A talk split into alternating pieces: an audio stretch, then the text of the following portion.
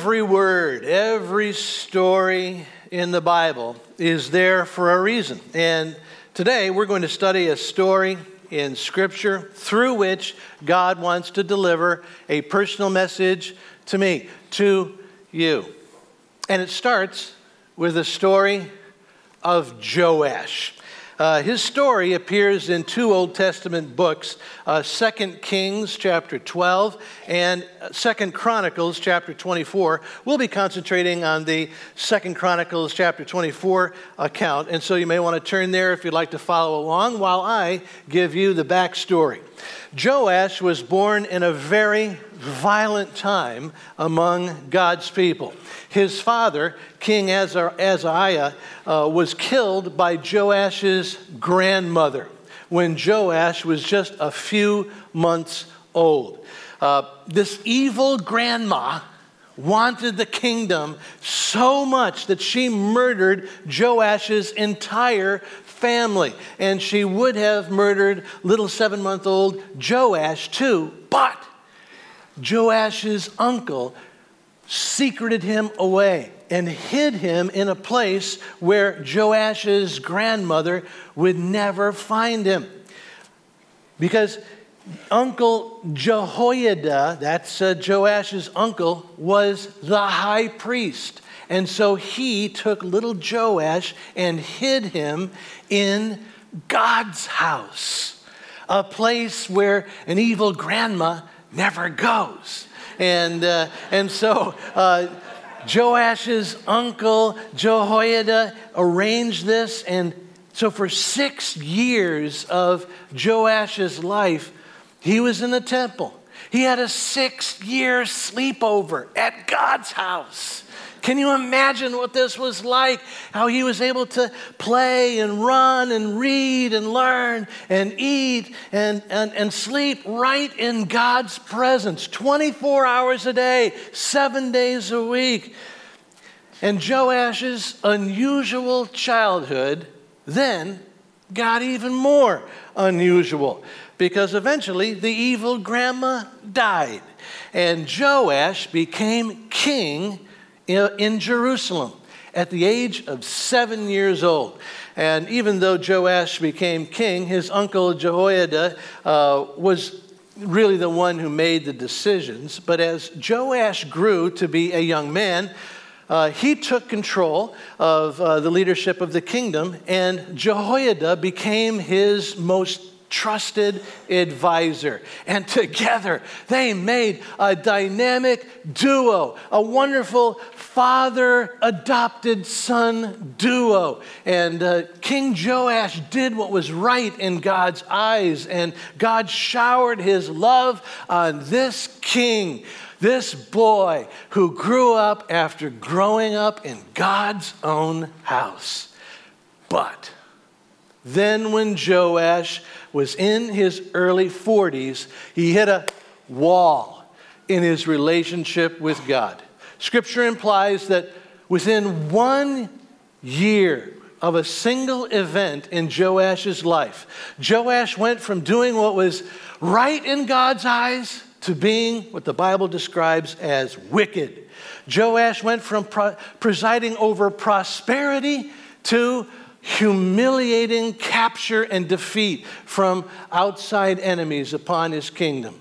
Joash went from a life of blessing to himself being executed in humiliating circumstances. And all this happened in the course of one year. And you say, what was this event that changed everything, that changed Joash? Well, that's where we get to Second Chronicles chapter 24, verse 17 after the death of Uncle Jehoiada, the officials of Judah came and paid homage to King Joash, and he listened to them. Then Joash and his advisors abandoned the temple of the Lord, the God of their fathers, and worshiped Asherah poles and idols. Because of this, God's anger came upon Judah and Jerusalem. So, scripture indicates that the turning point in Joash's life, where he hit the wall in his relationship with, with God, was the day Jehoiada died.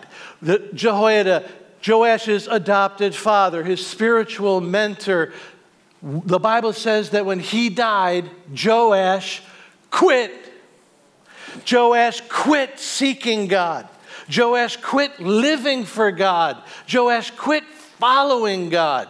What happened to Joash when Jehoiada died? I mean, maybe it's just that jo- Joash grew bitter and angry against God. That happens to some people, you know, when they lose someone uh, that they really loved. Or, or maybe Joash just lost focus because he doesn't have his spiritual mentor around him and he just drifted away from God. All that we are told is that Joash quit on his relationship with God. The man who grew up in God's house.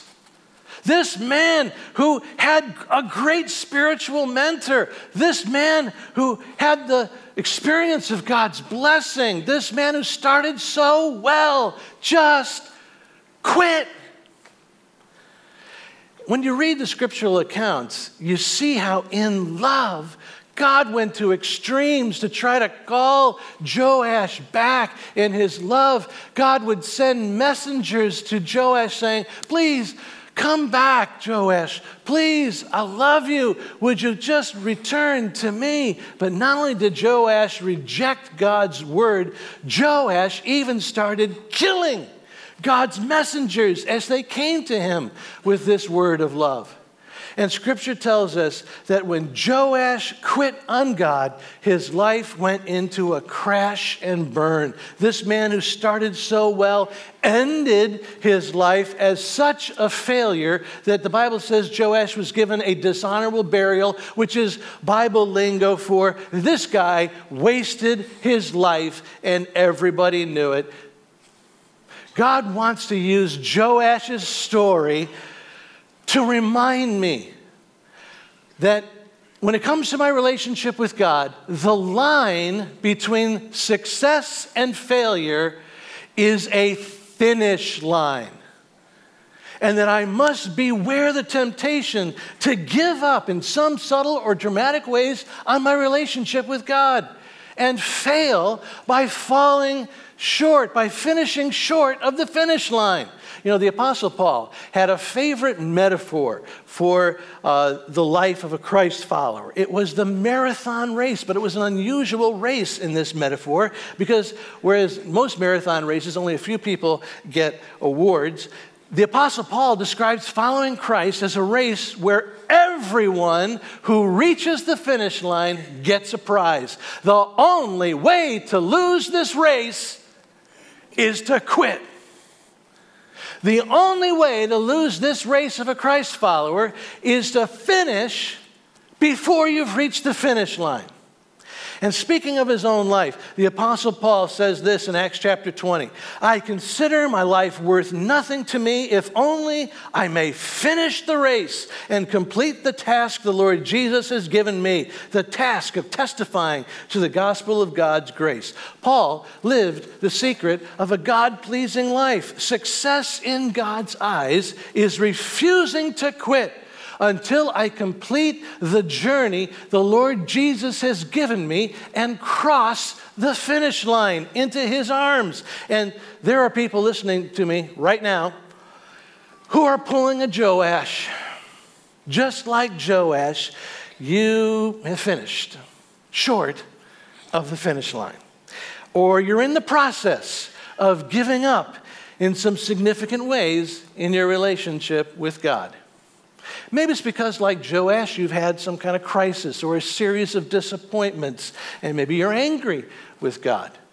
Or maybe it's not a negative relationship with God, it's just a lack of positive in your relationship with God. And you've just started slowly drifting away from a closeness in a relationship with God. Whatever it is, God impressed on me the need to share this story of Joash with you. The message today is wherever you are in following Jesus, don't give up. Don't quit. Don't finish short of the finish line. But let's get practical, all right? uh, let me suggest uh, some areas where some of us are pulling a Joash. And although I'm doing this, I'm doing this with some trepidation. Because you see, I read the story and I know what happens to God's messengers who are sent to Joash's. but the truth is, I'm safe because you know what? I am a Joash. Uh, I mean, my parents are still upset about the fact that I quit Cub Scouts a week after they bought me the uniform. And uh, I quit hockey a week after they bought all the hockey clothes. I quit alpine skiing a week after they bought me all the ski outfits. So you can imagine how nervous my parents were when, uh, when they found out that uh, the only the, all the clothes I was wearing at my wedding were all one day rentals. uh, but uh, 25 years, going strong. Because I paid for that rental. I, so. All right, the truth, are, truth here apply to all of us. I'm a Joash. You're a Joash. And I need to ask myself the question Am I finishing short of the finish line? One area? How about in my vocation? When Joash quit on his relationship with God, he was quitting on his most important part of his job, of his career. Joash understood that when God called him to be a king, God was calling him to a career of blessing people on the job. But Joash quit this Labor Day weekend. It's a good time for him to think about my job. If you're a Christ follower, my guess is that you started your job hoping to make an impact of blessing on your clients and a positive influence on your coworkers. But now, your job is just a paycheck. And in the process, you've quit the most important part of your job. Or maybe you're a student and God wants you to be a friend to the one who is bullied, wants you to be that one who loves the unloved, the one who walks the halls of your school like Jesus. But you've quit on that. It's early in the school year, but already uh, you're focused on trying to fit in with the crowd by doing things that are a little cruel to be funny or a little questionable to be cool. The Apostle Paul ran the marathon of life to please God and writes in Colossians chapter 3 whatever you do, work at it with all your heart as working for the Lord, not for human masters, since you know that you will receive an inheritance from the Lord as a reward. It is the Lord Christ you are working for. So I uh, spoke to two guys recently. Interestingly, they are both involved in the same business. One of them complained about his job, whined about his coworkers, showed absolutely no fulfillment in his job. The other man told me story after story about his work, about how he has invited his coworker here to church, how he's been meeting with a guy over lunch so that he can help him navigate through some difficult parenting issues and how he's been able to share Jesus with him. He talked about how he's gathering his coworkers for a Bible study and how they're praying together and seeing God work in their other coworkers. What's the difference between these two guys? One is working for God, the other one quit. Still has a job, but has quit working for God. This weekend is a good time to think about my vocation.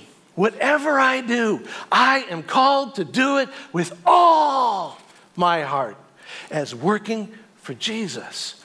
So I need to ask myself Am I working for Jesus with all my heart, or am I in the process of pulling a Joash on the job? Next, I also need to examine whether I am pulling a Joash with my vows. You know, there's someone listening to me right now who has been struggling to stay in a marriage, but you, you're ready to call it quits. But God's saying something to you right now. He's saying to you, You're not finished yet. God is calling you to keep trying to reach your spouse with the love and forgiveness that you receive from God Himself. Or maybe you're not heading toward a divorce, But you're not heading toward joy in your marriage either.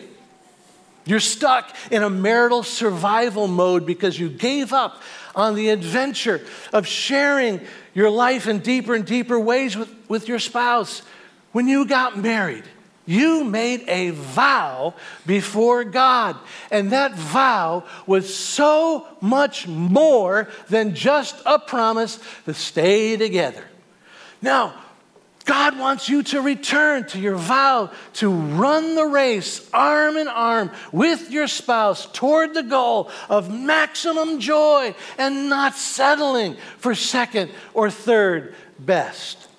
Next, I also need to examine whether I'm pulling a Joash with my valuables.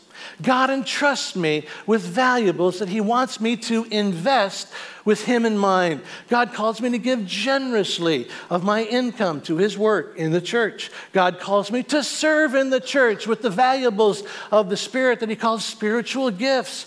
God calls me to use my time wisely and not fritter it away. Some of us here are like Joash. You grew up in God's house. You grew up in God's house.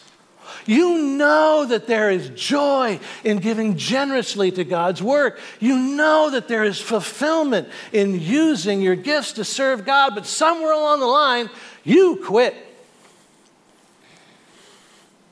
But God tells you on this side of the finish line, it's too soon to quit.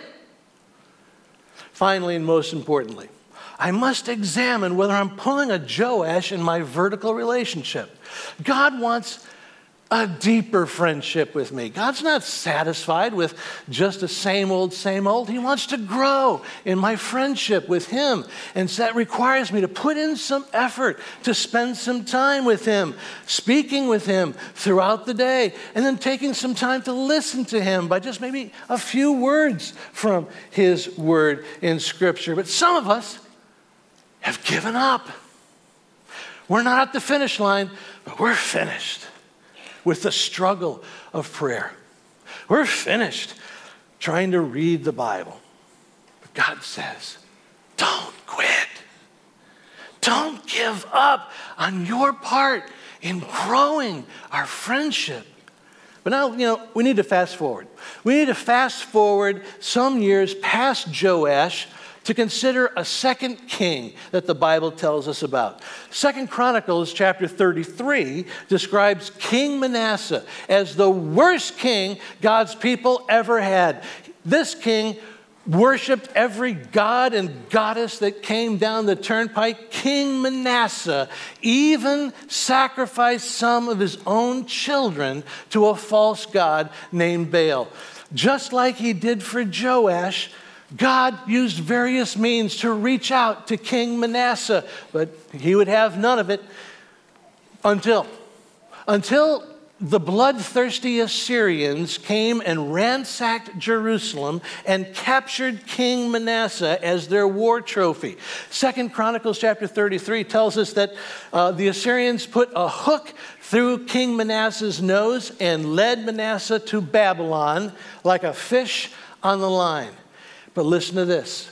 When King Manasseh was locked up as a prisoner of war, he turned to God. He asked God for forgiveness. He asked God for uh, another opportunity.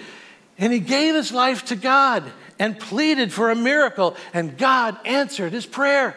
God miraculously not only set King Manasseh free, but actually miraculously put King Manasseh back on the throne of, uh, over God's people. And then we're told in Second Chronicles chapter 33 in his distress, Manasseh sought the favor of the Lord his God and humbled himself greatly before the God of his fathers. And when he prayed, the Lord was moved by his entreaty and listened to his plea. And the rest of Manasseh's story is the exciting tale of how God forgave Manasseh, how God uh, and Manasseh did wonderful things together, how Manasseh ended his life with a red hot passion for the things of God and how he was dedicated to being a blessing uh, to others and how God smiled on Manasseh every day until the finish line.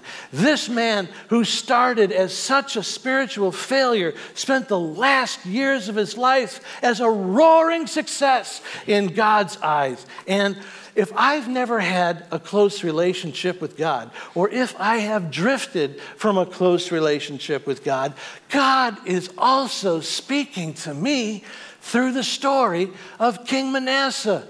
God wants to tell me that it doesn't matter how far I am or I feel like I am today, it's not too late to be a success in God's eyes.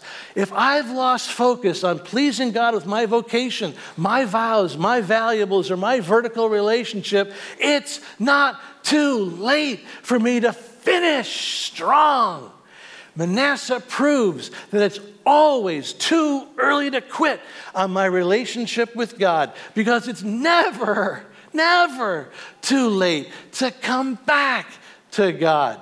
Manasseh was a spectacular failure, but he didn't let his guilt before God keep him from coming back to God. But there are people sitting here today. You failed much less than Manasseh, but yet you have guilt feelings that cause you to just give up on your relationship with God. I feel guilty because I don't pray enough. I feel guilty because I don't love enough. I don't share my faith with other people enough. I don't read the Bible enough. I don't do anything enough. And these guilt feelings always will make me want to give up. But Jesus came to save me to save me from all that guilt and give me a never ending forgiveness that comes in wave after wave after wave in a never ending flow, so that every moment I have a fresh start in my relationship with God. God calls me in this way through his word. He says in Hebrews chapter 12, let us run with perseverance the race marked out for us fixing our eyes not on my guilt, not on myself, fixing our eyes on Jesus, who is the author and the what? The finisher of our faith. In the race of life, God is for me and not against me. God knows that I'm weak, and that's why He came in Jesus. In Jesus, He forgives me over and over without end. But not only is Jesus the forgiver, He's also the finisher. When I follow Jesus, He not only forgives me, He empowers me. Jesus is a coach who not only patches me up when I fall on the race, but he puts his arm around me and he empowers me to finish the race if I'll let him fill me with his spirit. Have you allowed your guilt feelings to keep you from running the race? God has a message for you in Manasseh's story. God's saying, Don't let the failures of yesterday keep us apart today. With me, there is always a new beginning, a fresh start, and finishing power through my indwelling spirit. So don't quit. Right now, Jesus is speaking to you. Jesus is the author and the finisher of your faith. And right now, Jesus puts his arm around you and he's speaking to you about some areas where you must never get up. He's speaking to you about areas where you need to you need to get up from the from the floor and you need to get back on the track. He's saying never give up. Just like a loving coach, Jesus puts his arm around you and whispers something very important about your one and only life. Jesus says, "With me, you can do it. And someday you will fall into my arms at the finish line. And I'll usher you into a celebration that will never be finished.